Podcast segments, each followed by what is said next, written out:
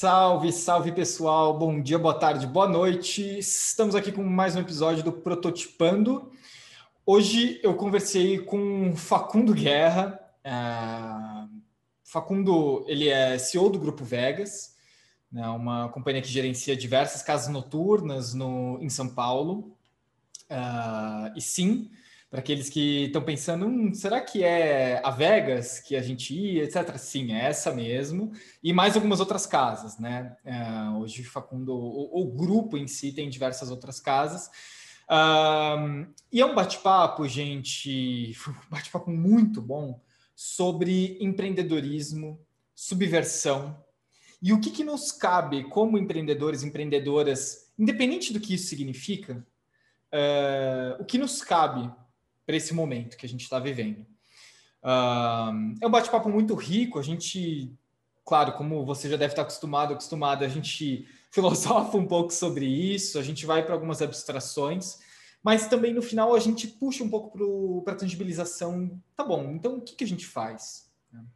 Facundo, ele tem uma visão muito clínica, ou até melhor, muito cirúrgica, né? Muito específica, quase como se fosse uma agulha que encaixa bem no lugar certo, né? Tentando fugir aqui de alguns termos da medicina, até porque eu não acho que eles explicam muito bem o que a gente trouxe aqui, né? O Facundo, ele consegue ser muito... Ele consegue tocar muito bem a gente no lugar certo com o que ele trouxe.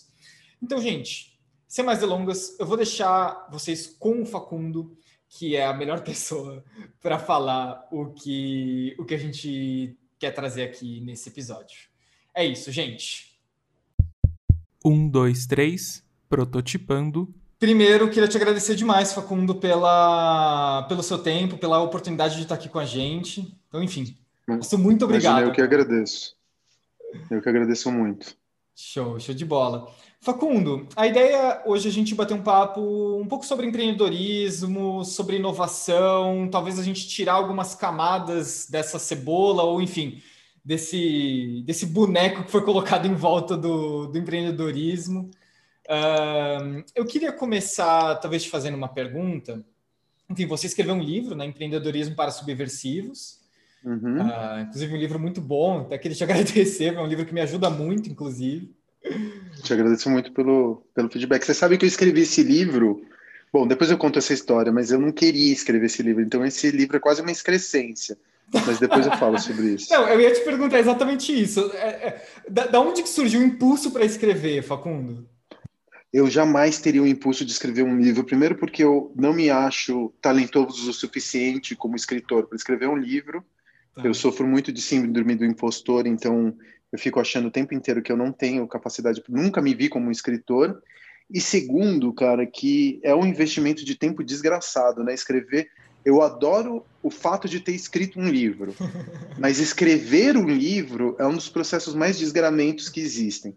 As pessoas não têm ideia. O livro pode ser ruim, mas só o fato do cara ter escrito, ou da mina ter escrito o livro, para mim já é digno de palmas, assim, porque é um processo muito doloroso.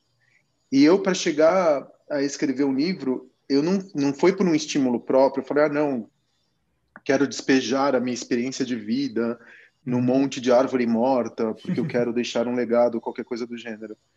Foi porque eu tenho um amigo, que é o Cassiano, olha que Machado, que trabalhou na Folha de São Paulo durante muitos anos e virou editor da Planeta. Aí um belo dia ele me encontrou num almoço no Riviera e falou assim, eu estou lançando um livro chamado Planeta, um selo chamado Planeta Estratégia, que vai falar sobre livros de empreendedorismo, negócios, mas negócios mais dentro do pós-capitalismo, dessa maneira como a gente faz negócios nos dias de hoje. Uhum. Você pode escrever? Eu falei, puta, Cassiano, eu não tenho talento para escrever, não tenho tempo, trabalho demais, cara, tô com uma filha, tá fora de cogitação escrever um livro. Ele falou, não se preocupa, eu vou encontrar uma ghostwriter para você. Ela vai fazer umas entrevistas ali, talvez 2 ou 3 entrevistas de 2 horas, e a partir daí ela escreve o livro, depois você aprova e beija, a gente manda pro prelo. Falei, tá bom, beleza, nessas condições sim. Aí eu fiz as entrevistas com a ghostwriter e recebi assim, ela é uma ótima escritora, hein? Uhum. Não tô criticando de maneira nenhuma o texto dela, mas quando chegou o texto, Falei, gente, eu não posso colocar isso no mundo com o meu nome, porque não sou eu. Eu me sinto uma mentira aqui. Parece que essa tua voz saiu taxidermizada, sabe? Sim. Parecia, sabe, a diferença... Você já viu aquele site de bad taxidermy? Sim, taxidermia sim. Mal feita? Era isso. Era eu na versão bad taxidermy. Aí eu olhava para aquilo e falava, cara, não dá, eu não posso colocar isso com o meu nome, eu vou me sentir uma fraude. Eu vou ter que reescrever. E aí tinha 6 meses ainda para o lançamento. Para o lançamento do selo. Né? Que eles estavam colocando no pipeline, no plano de lançamento, os livros que eles iam apresentar. Beleza. Aí eu chego e escrevo... Aí eu passo por um processo, enfim, uma separação. Tive uns dramas pessoais. E aí eu congelei. Fiquei meio deprimido. Fiquei meio zoado da cabeça. E congelei. 3 meses antes do prazo, o Cassiano me chama para uma conversa e fala, mano, e aí, cadê o livro? Eu falei, mano, eu vou devolver teu dinheiro, desculpa aí o teu tempo, desculpa se eu ocupei teu tempo, não era a minha intenção, me perdoa, eu vou te devolver o dinheiro do adiantamento que você fez. Ele falou, amigo, deixa eu te contar, nem fudendo, eu tô com o meu pipeline de lançamento está todo dependente de imprimir teu livro, eu já negociei o teu livro com os livreiros, o meu bônus tá associado ao livro que você está lançando, o bônus de todo mundo é associado também. Você não pode fazer isso com a gente. Não faça isso. E o cara é meu amigo desde que eu tenho, sei lá, 15 anos de idade. Uhum. Aí eu peguei e não, aí eu não, aí eu, que eu limpei minha agenda nos 3 meses consecutivos, assim, eu falei, bom, eu vou tirar férias, vou tirar um sabático, eu tenho 3 meses para escrever um livro. E eu não tô zoando, eu juro para você que é verdade, eu comprei, eu não sou um cara que usa, eu respeito muito as drogas, acho que elas são absolutamente necessárias para a humanidade. Isso desde o tempo que a gente ligou a primeira fogueira, eu sou muito a favor, que eu quero que as pessoas sejam felizes, e eu acho que usar ou não um entorpecente, ou usar ou não um alterador de consciência, é uma decisão íntima e pessoal. Sim. Eu não sou um usuário de drogas ou de alteradores de consciência. E nem beber eu bebo, sou muito careta. Mas aí, naquele momento, eu falei, quer saber de uma coisa? Careta, eu não vou conseguir fazer isso. Aí eu comprei um pelote de haxixe, que eu te juro, parecia uma bolinha de gude. E eu fiquei, cara, 3 meses fumando o haxixe e limpei a minha agenda e tamburilando no meu MacBook como se eu fosse um orangotango. Ficava batendo no meu MacBook. Eu não tinha plano, eu não tinha estrutura, eu não tinha... Eu só tinha uma coisa, eu sabia assim, eu googlei, eu juro pra você que eu fiz isso, eu juro pra minha filha. Eu googlei quantas palavras tem um livro de ficção. Aí eu descobri que um livro de ficção, em média, porque eu gosto de ir pelo preço, assim. Eu sei que se eu escrevesse mais de 300 páginas, o livro ficaria muito caro, porque você usaria mais papel, e papel é uma moeda dolarizada. Se eu escrevesse poucas páginas, ia virar um manualzinho, não ia virar um livro. Tá. Então eu falei, bom, um livro, em média, um romance, tem 80 mil palavras. Isso no Google me respondeu. Tá. Um livro de não ficção tem, em média, 60 mil palavras. Eu falei, então eu quero um pouquinho menos do que o livro de ficção. Aí eu botei 75 mil palavras na minha cabeça. Tá. Dividi o número de palavras pelo número de dias e coloquei o número de palavras como uma meta que eu tinha que bater dia a dia. Uhum. Tinha dia que eu ia muito bem, escrevia, sei lá, 3 mil palavras, que é o meu limite, e tinha dias que eu não conseguia, que eu conseguia escrever 500. Mas aí eu fui escrevendo pelo número de palavras. Acontece que, pelo número de palavras, eu cheguei no limite, assim. O livro ia ser impresso dali a 3 dias. Nossa. Então, não deu tempo de fazer revisão. Não deu tempo de fazer revisão gramatical, não deu tempo de fazer revisão de concordância. Tem partes do livro que eu me repito, porque o livro não passou por nenhuma revisão. Ele é um gorfo. Caraca, Facundo. E aí... eu entreguei, me virei as costas e falei, quem que vai ler essa porra desse livro? Ninguém vai ler. Eu já tinha a impressão de que ninguém ia ler, eu não tinha pretensão de ser lido, né? Uhum. Eu entreguei meio que para tirar o assunto da frente. E eu acho, eu não li o livro, por incrível que pareça. Eu não li o meu livro. Não li, eu não tenho o meu livro em casa, para você ter uma ideia. O livro que eu escrevi não está na minha casa. se eu precisar dar um livro para alguém, eu tenho que comprar como qualquer outra pessoa ali na cultura. Mas eu acho que, no final das contas, porque o livro não tem filtro, e ele fala de um assunto que é muito árido, que é negócio, que é um lugar onde você não vai encontrar muita verdade, porque a verdade no campo dos negócios parte de uma mentira, que é a meritocracia, né? Principalmente esse capitalismo novo que a gente tem. Sim.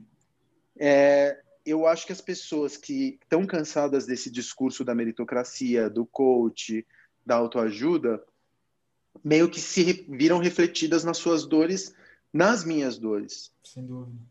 Então aí eu acho que o livro começou a ganhar uma certa dimensão, vendeu super bem, virou best-seller, foi impresso 6 vezes, não sei o que, entrou na 6ª edição. Então o livro ele começou a ganhar uma certa notoriedade, exatamente porque eu estava sem nenhum filtro escrevendo, achando que ninguém ia ler, e under the influence, meio que sobre o vapor do haxixe enquanto eu estava escrevendo. Então eu acho que o livro... E eu não consigo ler o livro porque sou eu ali num estado sem muito filtro, falando comigo mesmo. Então, por exemplo, tem uma parte do livro que eu morro de vergonha, que eu falo, eu fico me perguntando como... Só isso só seria permitido, isso só foi impresso porque ninguém leu o livro. A prova que ninguém leu esse livro.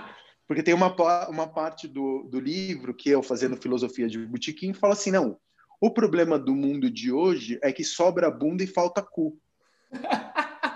E você jamais poderia imprimir isso num livro de negócios. Sim, sim, sim. E aí, eu um dia, quando o livro chegou, né, chegou à prova, a primeira coisa que eu fiz foi abrir. Eu abri numa página qualquer e comecei a ler. E eu me deparei exatamente com essa frase. Eu falei, mano, eu vou fechar esse livro? Ele tá me provocando tanta vergonha alheia de mim mesmo. Eu prefiro... Eu não vou ler essa porra. Mas, enfim, tem gente que diz que o livro é legal. Eu não sei, sinceramente, eu não li. Tenho trechos dele na minha cabeça. Mas eu não tenho... Você não consegue avaliar. Não consigo avaliar. Vai além da minha capacidade de avaliar. Interessante, Facundo. Eu acho interessante você falar que ele é um gorfo, né? Ele é uma excreção, porque... Bom, eu fui leitor desse livro, conheço algumas pessoas que leram, conheço pessoas que, inclusive, começaram a empreender negócios bem interessantes, com coisas muito mais interessantes do que o normal, muito, muito influenciado com base no que você escreveu. E aí isso me lembra um pouco do... Enfim, na excreção tem muita vida, né? Enfim, a própria frase do Mano Brown, né? Até no lixão nasce flor, né? Sim, sim. Depende muito da perspectiva, né? Porque é o que você disse, a excrescência é um começo também, né? Sem dúvida, sem dúvida. É o começo de um monte de outras coisas, de outras vidas. Além de ter vida na excreção, também tem vida em potência dentro da excreção. Sem dúvida. Facundo, uma coisa... O lixo de um é o luxo de outros também, né? Exato, exato. Uma coisa que você comentou algumas vezes na sua fala, que eu acho legal a gente fazer um recorte e entrar nisso, que é nesse pós-capitalismo que a gente está vivendo, né? Nessa nova maneira de fazer negócios, nesse certo cansaço, né? Se a gente for pegar um pouquinho dessa sociedade do cansaço, do Byung e tal... e tem muita gente passando por isso e sacando que o jeito que existia não rola mais, a gente precisa fazer uma coisa diferente. Isso pode parecer... Isso, enfim, é o seu dia a dia, eu também considero um pouquinho dentro desse dia a dia, etc. Mas para muita gente isso é novo, né? Tem muita gente que ainda está... E aí eu coloco aqui pessoas que, inclusive, estão ouvindo a gente, assistindo a gente e se identificam com isso, mas falam, putz, mas peraí, eu ainda estou preso nesse lugar que eu sinto que está atrasado. O que é esse novo capitalismo? O que é essa nova maneira de fazer as coisas, Facundo, na sua visão? Assim, o capitalismo ele nunca vai ser novo. O que determina o capitalismo é uma fanfic em torno do dinheiro e do lucro. É uma fanfic. Você tem uma crença na troca, que a troca energética ela tem que, no final das contas, extrair mais valia e, portanto, lucro de todas as atividades que você fizer. Então, ele não é um capitalismo Hakuna Matata, em que você vai colocar o propósito, a sustentabilidade, a perpetuação da nossa maneira de existir. Eu julgo ele como um capitalismo mais reativo. E eu me explico. E mais austero. Eu não sou bonzinho, porque eu penso antes nos impactos secundários ou terciários advindos no meu trampo.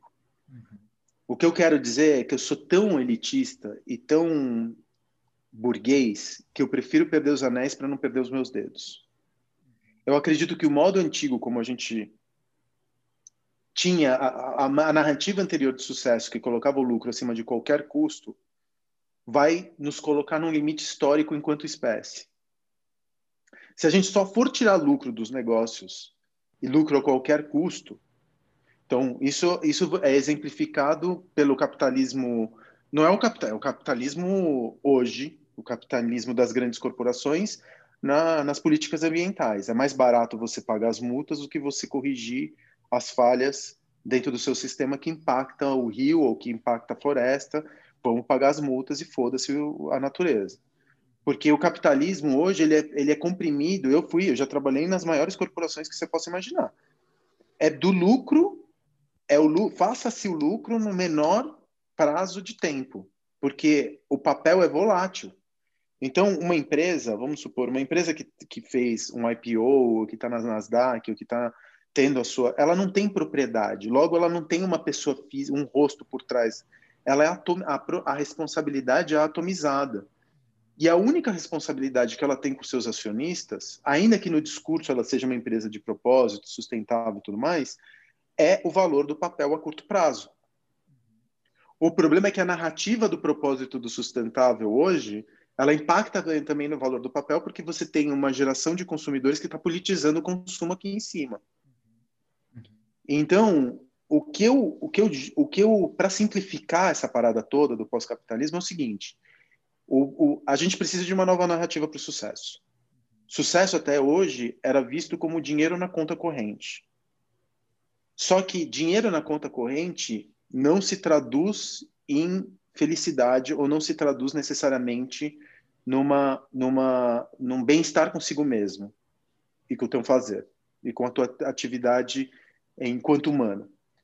O que esse novo capitalismo, que é um capitalismo que o Lipovetsky chama de capitalismo autoral, estético, tem outros nomes, é que no fazer, no gozo de criar, você tem uma satisfação egóica que compensa, talvez, você não ganhar tanto dinheiro. Então, que a métrica de sucesso, ela não é só vista pela quantidade de dinheiro e lucro que você extrai do negócio, mas também tem legado, você tem capitalismo político, você tem capitalismo social, você tem lucro social, lucro político, você tem ganhos financeiros, e que precisa existir um equilíbrio entre essas outras maneiras, essas outras variáveis, dentro desse algoritmo que a gente chama de sucesso.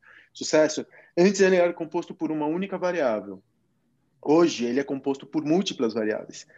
A quantidade de tempo que você tem. Você prefere ter uma Maserati ou você prefere ver a sua filha crescer? Ou seu filho crescer? Você prefere ter um helicóptero ou um jatinho?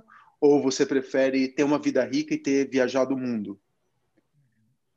O que a gente está vivendo dentro da geração, de uma geração que prefere... que também está ressignificando a história do luxo, que o luxo já não é um luxo material, mas é um luxo experimentado, são essas questões. Eu prefiro ter menos dinheiro, porque ontologicamente eu me completo mais com uma vida rica de experiências do que com uma vida rica de posses.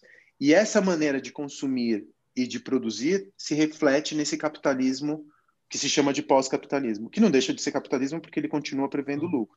Só que o lucro ele não está a despeito de tudo que a gente faça ali fora.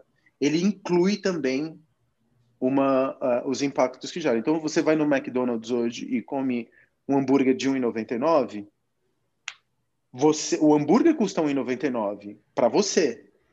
Para gerações futuras, esse hambúrguer está custando R$500. Uhum.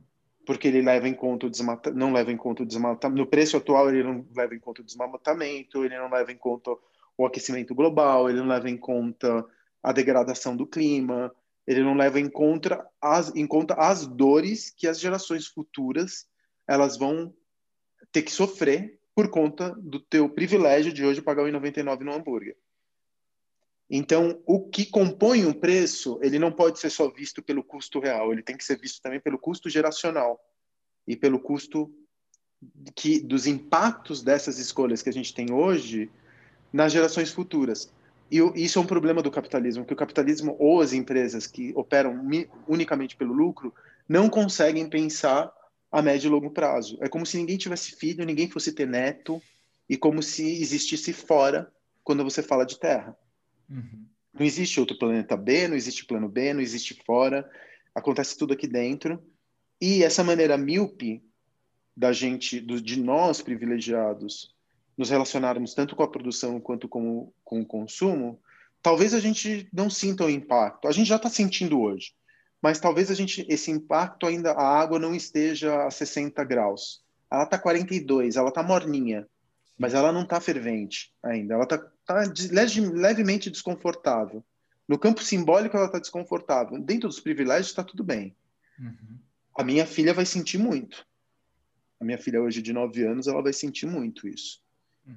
E eu não estou temeroso por mim, porque eu sou um homem de meia idade, vivi bem, vivi dentro dos privilégios que me foram, que eu recebi da sociedade. Tá tudo certo, eu tive uma vida prazerosa, ainda que ela fosse interrompida hoje.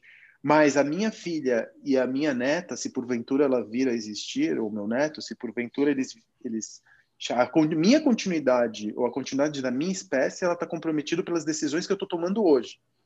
Então, cada decisão que eu tomo, seja no campo do consumo ou da produção, ela leva em consideração as gerações futuras. Vou te dar um exemplo. Ontem eu fui na farmácia, comprei uma pasta de dente, um tubo de pasta de dente. Eu virei para o atendente e falei, eu não preciso de sacola plástica. Ele colocou, ainda que eu tenha dito isso, ele me ouviu. Eu falei, mas é tão automático o gesto de você colocar a pasta de dente dentro de uma sacola plástica. Eu falei para ele, amigo, eu não preciso da sacola plástica. Aí ele olhou para mim, ele olhou e falou assim, nossa, que cara esquisito. Eu tava de mochila, diga-se de passagem. Aí eu tirei, coloquei a pasta de dente dentro da minha mochila, ele pegou a sacola plástica e jogou no lixo. Porque eventualmente ele já tinha tocado, né? Claro. Então a sacola já estava amassada. Ou seja, eu não consigo me livrar do impacto de comprar uma pasta de dente. Eu não consigo me livrar do impacto de ir numa padaria e colocar 2 pãezinhos dentro de uma sacola plástica para eu levar para casa. Eu peço delivery, chega isopor. Uhum. Então, eu como produtor tenho um restaurante, eu tenho que me perguntar, pô, quanto de carne eu vou colocar nesse cardápio? Uhum. É 10, é 20, é 30%? Eu não acho que eu tenho que ficar vegano, mesmo porque eu gosto de carne. Eu só tenho que partir do pressuposto que carne é iguaria. Carne não é prato de 3 refeições diárias, não é café da manhã, almoço, jantar, não é bacon, picanha e contrafilé, entendeu? Carne é iguaria, talvez uma vez por semana eu coma carne, vou comer uma bela de uma carne, vou pagar caro por aquele corte, vou honrar aquele animal que tombou para que eu tivesse o prazer e que ele virasse nutriente para mim, mas eu não posso mais consumir irrefletidamente. O consumo automático, o consumo assim por explosão, por desejo, porque eu quero e tudo mais, ele não pode mais caber na nossa vida. Ele tem que ser um consumo refletido. A produção ela tem que ser refletida. Aí eu tenho lá no Arcos uma máquina que é um filtro para encher garrafinhas de água, porque eu não quero gerar impacto de plástico nas garrafas de água. Eu já gerei muito. Não quero mais gerar, né? Nas boates eu só servia garrafinha de água em embalagem plástica. Essas garrafas estão ainda aí, em algum lixão escondido dos meus olhos, mas alguma periferia está sofrendo com o impacto dessas garrafas plásticas por séculos ainda. Então, eu vou e coloco a água ali numa garrafinha. Aí eu sou questionado pelo meu cliente por que eu cobro por aquela água que está sendo servida dentro de uma jarra. Eu falo, porque tem um serviço. A água é barata, o equipamento é relativo. Eu pago um aluguel pelo equipamento, eu pago enfim, porque a água é tratada com ozônio e tudo mais, mas essa água tem um serviço atrelado a ela, e esse serviço vai parar na conta do atendente que trabalha pela taxa de serviço aqui dentro. A pessoa não entende no meu discurso que eu não quero produzir mais uma garrafa plástica. Então, ela não entende, ela acha que porque eu estou usando água da torneira, não é da torneira, né? De um equipamento que trata, que filtra, que gela, que gaseifica, que vai dentro de uma garrafa de vidro linda, que é servida por alguém. Dentro desse, ela ela percebe a garrafa de plástico como algo que tem valor. E toda a minha preocupação para não gerar a garrafa de plástico como algo que deveria ser de graça. Afinal, não tem a garrafa de plástico. Mas esse é um discurso que a gente está sendo martelado, que está sendo martelado na nossa cabeça há décadas pela indústria. Uhum. Porque você vender garrafa envasada por água envasada por uma garrafa plástica é chocante, se você for parar para pensar. Uhum. Se você parar para pensar, cara, eu tenho que beber água, que deveria ser um direito de todos, né? É, deveria ser um direito de todos, acesso à água potável, que é a base da vida. Eu preciso beber isso encapsulado por petróleo, que vai ficar na Terra pelos próximos 300, 400, 500 anos. Se você parar para pensar por um segundo, é absurdo. O problema é que a gente normalizou o absurdo, né? Uhum. O absurdo hoje, a gente não para, a gente não reflete. Mas o consumo e o marketing, ele espera isso de nós. Não é à toa que o Romero, por exemplo, quando faz filme de zumbi, ele faz uma reflexão sobre o consumidor no shopping center, né? Os primeiros filmes do Romero de zumbi, isso acontece dentro do shopping center. Porque a gente precisa desarmar a nossa capacidade crítica na hora de consumir. A gente tem que agir por impulso e desejo e fome. Se a gente refletir por um segundo, o capitalismo rui. Ele entra ele começa a desmoronar. Então é muito louco isso de você parar para pensar, cara, eu tenho que ser responsável pelos meus atos agora. Porque a porra da garrafinha d'água que eu produzi, quem vai ter que lidar com ela é minha filha. Não é possível que esses caras... É que a elite mundial... E perdoa porque eu tô falando muito, Pedro. Não, o espaço é seu, Facundo. Mim tá excelente. É muito louco, porque a elite mundial, ela se vê descolada da humanidade. Sim. Então, os donos dessas corporações, das multinacionais, a ultra-elite, 1%, eles não conseguem ter uma ideia de todo. Uhum. Eles não se veem como homo sapiens sapiens. Uhum. Eles estão dentro das suas ilhas, dentro das suas fortalezas, dentro dos seus jatinhos. Eles não precisam lidar com os efeitos daquilo que eles produzem em nome do lucro. Os outros 99,99% é que se virem. Afinal, o game tá dado, não fui eu que inventei as regras. Foram meus pais, meus avós, meus bisavós, meus tataravós. Então é muito louco, porque eu acho que essa ultra elite, ela já não se vê mais como homo sapiens sapiens. Ela está pensando em como chegar em Marte, né? Como morar em Marte. O que para mim é uma insanidade, porque assim não é possível um planeta assim. Acho que tá aí um dos planetas mais feios para se viver, que é Marte, né? Assim tem uma cor só. Não é possível que a gente queira morar lá, né? Mas a gente queira deixar toda essa beleza que está aqui, ou que ainda resta, né? Mas eu fico refletindo, Facundo, na sua fala. O quanto que a gente está no momento em que a gente tá sendo, a nossa espécie está sendo colocada em xeque, né?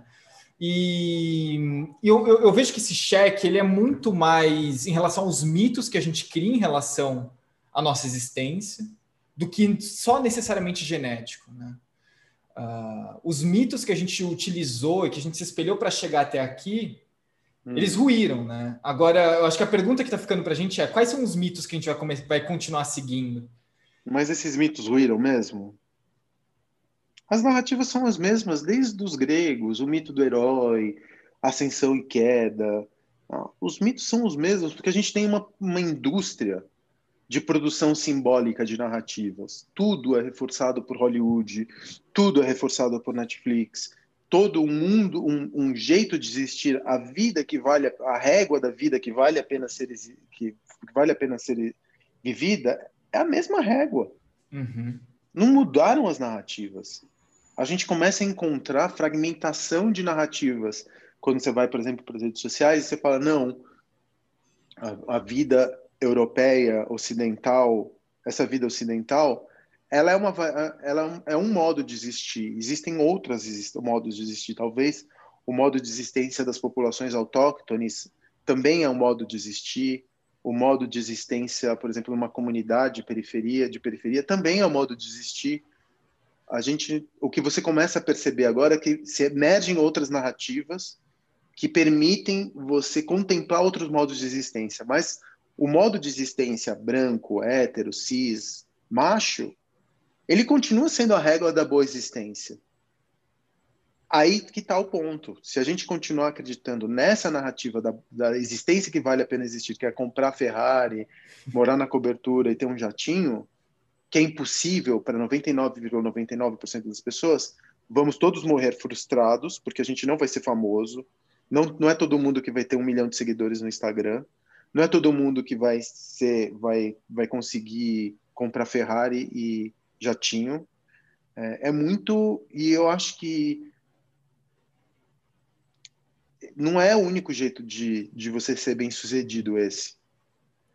Sem dúvida. O sucesso ele tem que ser um parâmetro que não é um parâmetro que é validado pelo próximo, entendeu? Uhum. Eu também não quero uma vida que eu seja absolutamente feliz o tempo inteiro. Eu quero uma vida complexa. Eu quero que a minha existência enquanto humano, a minha passagem enquanto humano neste planeta, nesse tempo histórico, ela seja...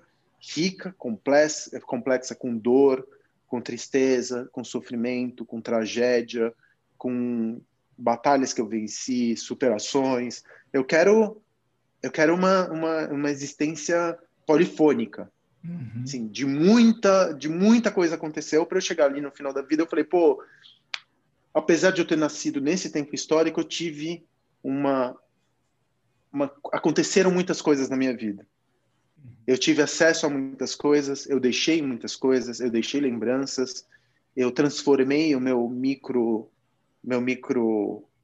minha micro-região, eu vou ser lembrado com ódio por alguns, com amor por outros. Então, minha existência foi polifônica, ela foi uma orquestra. Ela não foi monocórdica, uma só experiência. E eu acho que essa vida que você... hoje tem como uma vida bem-sucedida do homem branco, cis, hétero, blá, blá, blá, blá, blá, blá, é a vida do jatinho, é a vida da champanhe, é a vida do iate, é a vida que a gente ouve a periferia cantar nos seus funks de ostentação aqui em São Paulo, é a vida que os reality shows projetam, é esse o tipo de vida, é a régua da vida bem vivida. Uhum. Então, eu acho que é isso que hoje a gente começa a questionar. Será que essa é a vida bem vivida mesmo? Será que você correr atrás de um jatinho, o resto das... A gente tem que parar de achar, e aí você cita o caso do Elon Musk, por exemplo, que fica desejando Marte, então a gente tem que parar de bater palma para esse escroto, entendeu?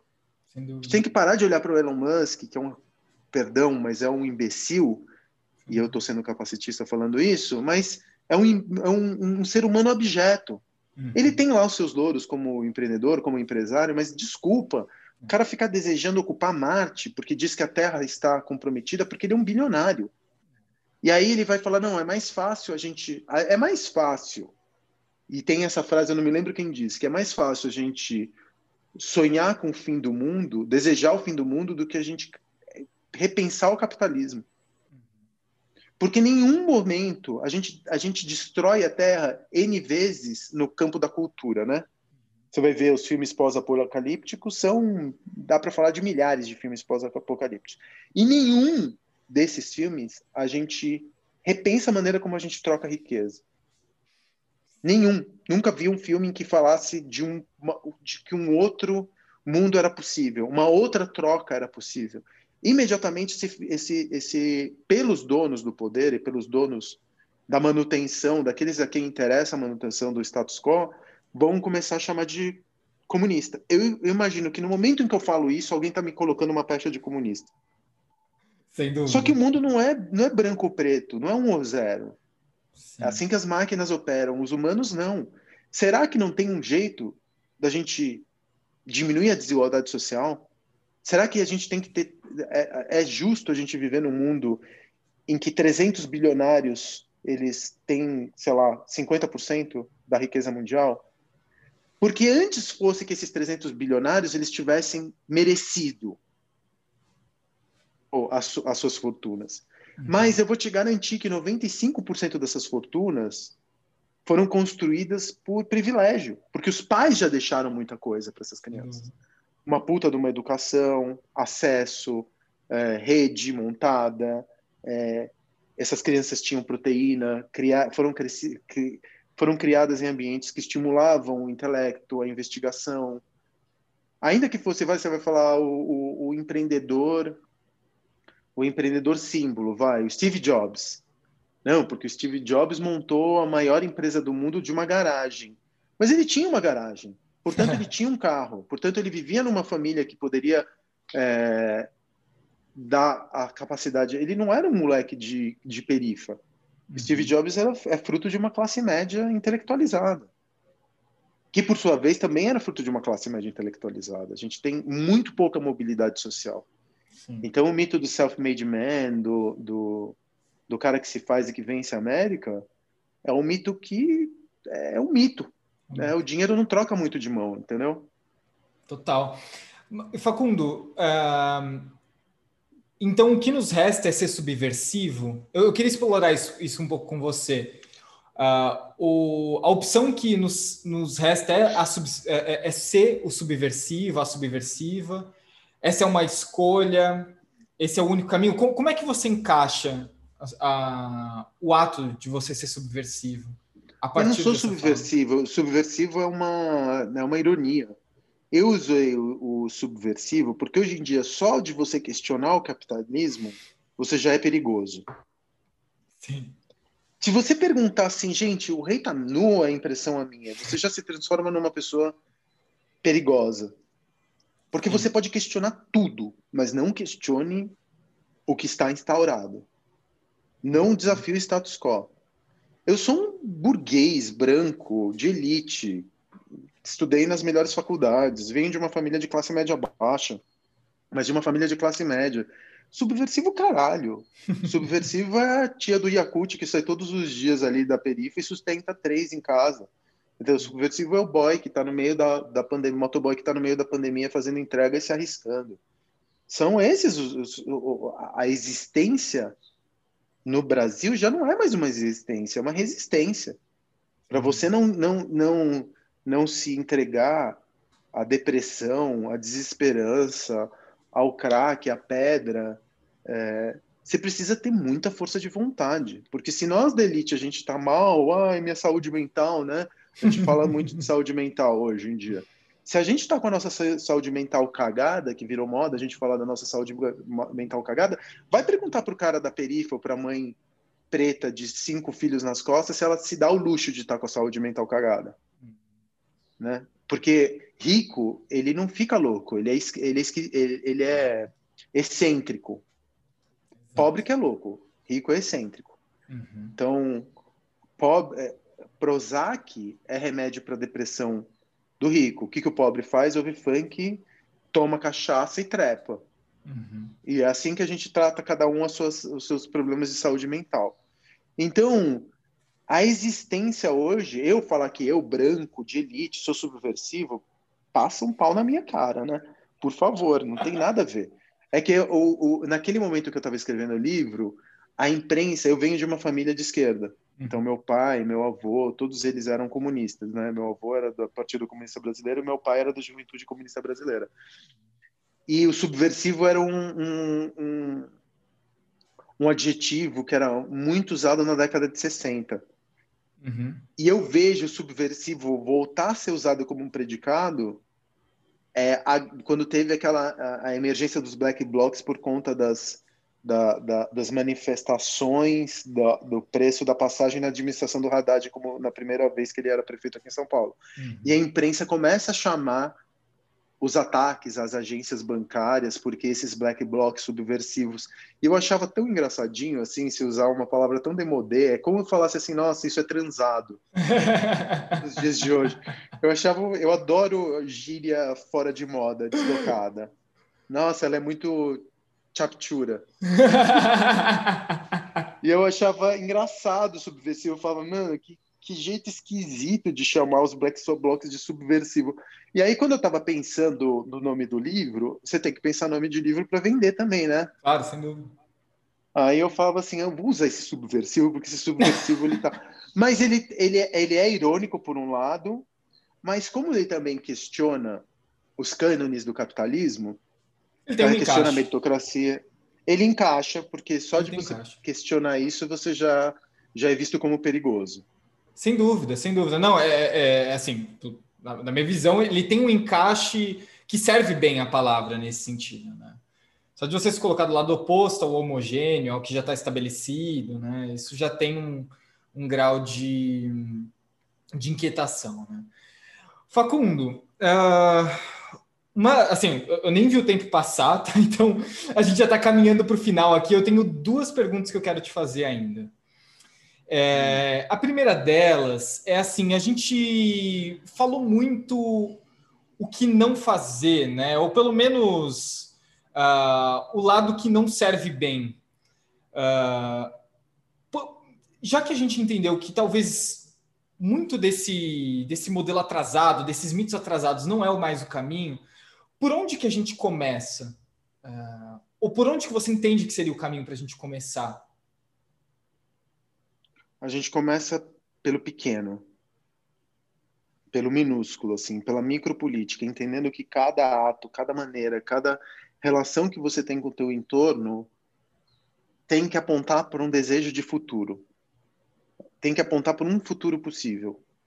Então, a maneira como você é uma pessoa que se julga humanista e de esquerda, quanto você paga para tua funcionária que trabalha como funcionária na tua casa? Essa é uma relação política. Você paga mínimo? Essa é uma relação política. Você está mandando uma mensagem ali. Como que você trata as pessoas que são menos privilegiadas que você, as que te servem? Você dá a gorjeta para o cara do Uber que vai entregar um rango na tua casa no meio da pandemia? Isso é político. Então, qualquer ato que você tenha, ele tem que apontar para aquilo que você deseja. Só um instante. Claro. Desculpa, espirrei, tentei apagar aqui. Né? Qualquer ato que você tenha com relação ao externo, ele tem que materializar os teus desejos. Você se vê como uma pessoa de esquerda, humanista? Ótimo. Então, traduza esse teu desejo na maneira como você se relaciona com tudo. Seja como empreendedor, seja como consumidor. Você vai consumir alguma coisa? Pensa. Eu acho que a gente tem que tomar o controle das nossas narrativas. Porque as nossas narrativas hoje em dia estão na mão das grandes corporações, estão na mão dos governos, estão na mão da mídia. A gente tem que tomar o controle dessas narrativas. A gente tem que tirar essa expectativa do lado de fora, que a gente seja bem-sucedido, isso ou aquilo, e a gente tem que colocar no centro. Eu não estou falando que você tem que ser de direita ou de esquerda, ou você que tem conservador ou libertário, fascista, comunista, eu não tô entrando, mesmo porque eu tô entendendo que essa polarização que a gente vive nos dias de hoje, ela na verdade aponta para dois lados da mesma moeda. Ela não é tão indistinguível assim. É muito louco, se você vai conversar com uma pessoa que se auto-intitula conservadora, de direita, ela oprime por amor. É muito doido isso, você entender que as pessoas, elas têm medo da família delas ser tocada pelos comunistas, dos valores cristãos serem tocados, da gente negar Deus, e por isso ou do Estado se desfazer. É muito medo e muito amor simultaneamente, que até um ultradireitista, ele é movido por medo e por amor, que são sentimentos que nos ligam, porque eu também tenho medo e também tenho amor, em lugares diferentes, óbvio. O que não consigo tolerar é que neguem existência ou que coloquem pesos para diferentes existências. Então, a minha existência enquanto homem branco e cristão, ela vale mais do que a existência de uma mulher negra e um bandista. Aí não.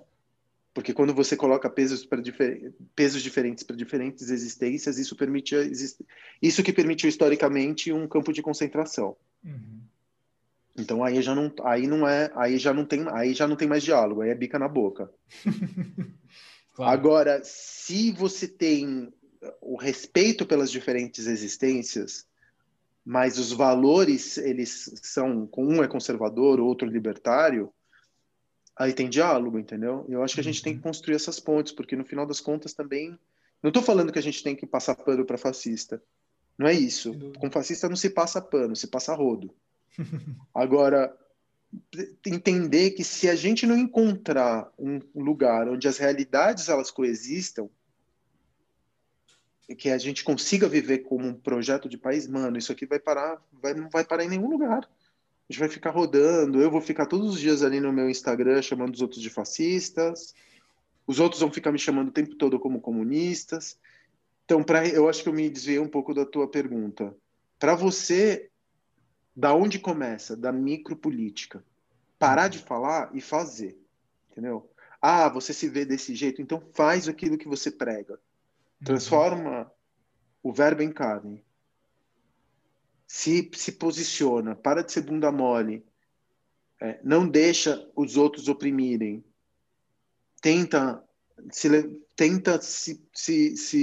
não passa pano para amigo hétero que te manda mensagem no WhatsApp com a bunda de uma mina, entendeu?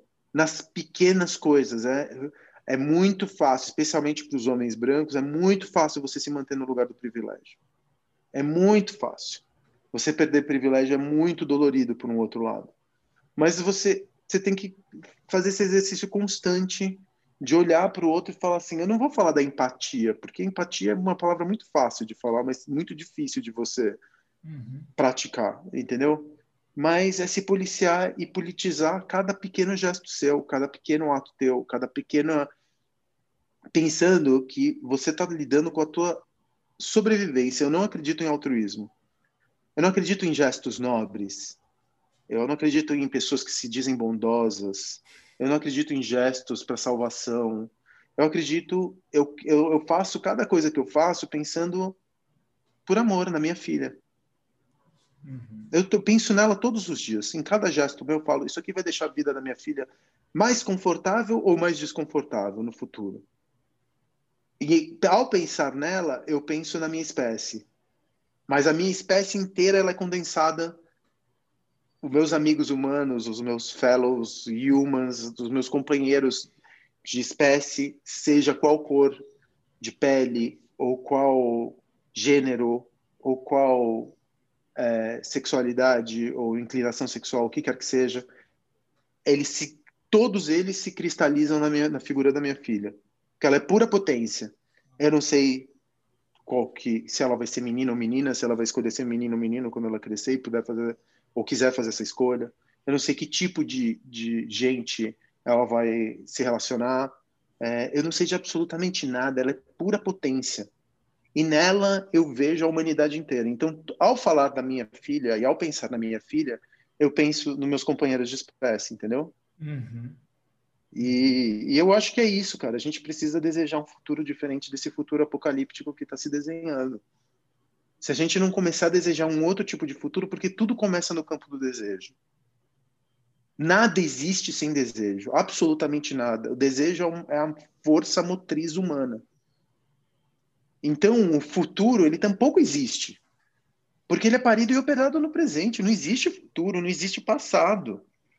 Existe um monte de reação química que a gente tenta, de alguma maneira, construir a ideia do tempo, mas tudo é uma abstração, tudo não passa da pele. Tudo que a gente tem mais de profundo é a pele. Então, o tempo é o tempo agora, o tempo inteiro agora, e é de agora em agora que a gente constrói uma outra maneira de se relacionar, um outro futuro. Eu não acho que tenha salvação, entendeu? Sendo muito sincero, eu sou muito otimista quando eu acordo e muito pessimista quando eu vou dormir. Eu passo por todos esses processos. Eu não acho que... Por todos os estágios da... Eu acordo otimista, mas a longo prazo não acho que vão deixar a coisa... Eu não acho que tenha salvação mais, entendeu?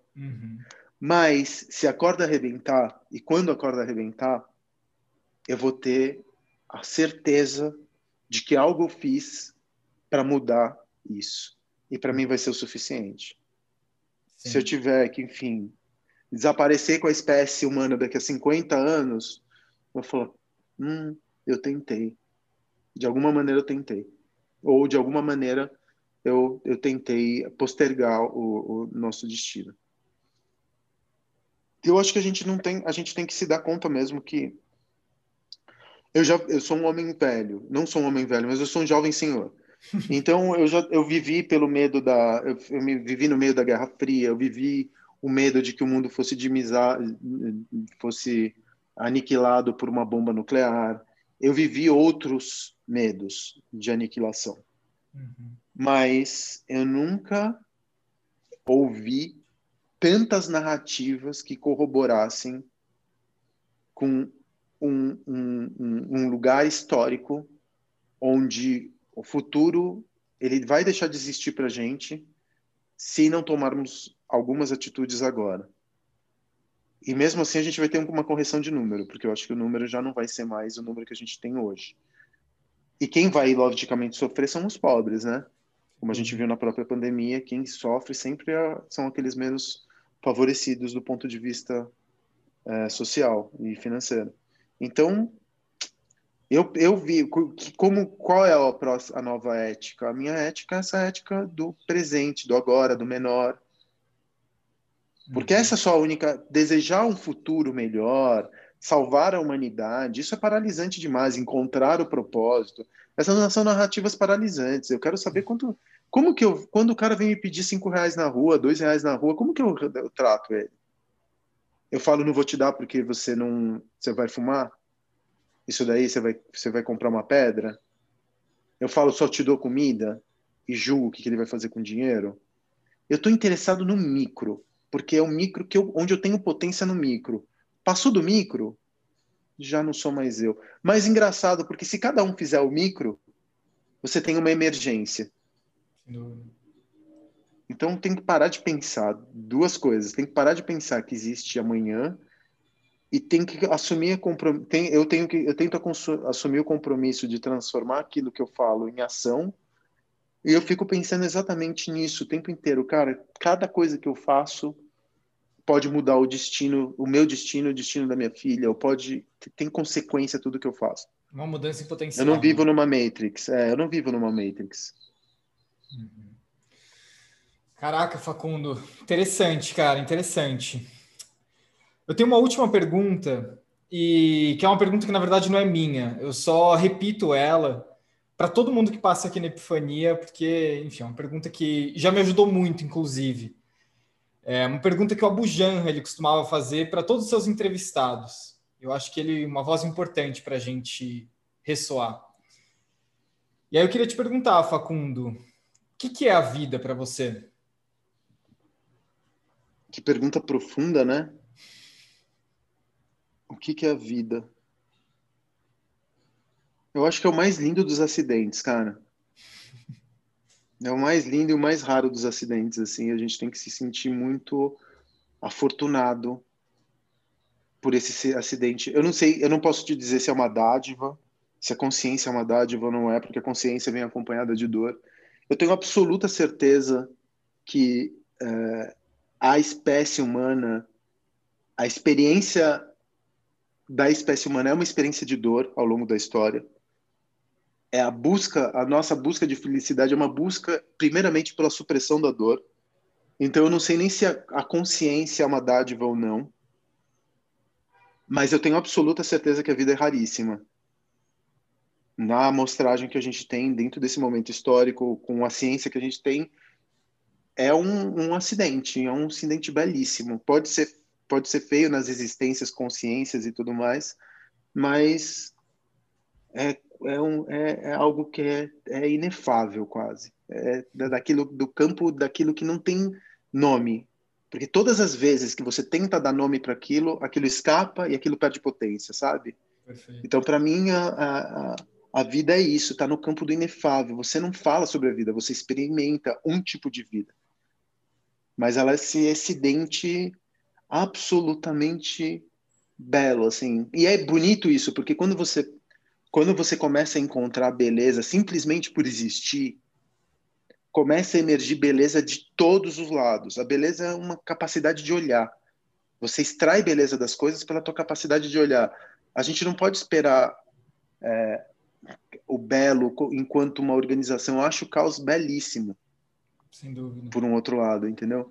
Então, a vida é esse caos A vida, para mim, é uma tentativa de organizar um caos. É uma tentativa meio mito de Sísifo de organizar o caos, sabe? E quando você... Porque tudo vai tender sempre para entropia. Sim. A vida é organização por um átimo desse caos e depois... Mas é uma luta tão inglória, mas tão bonita.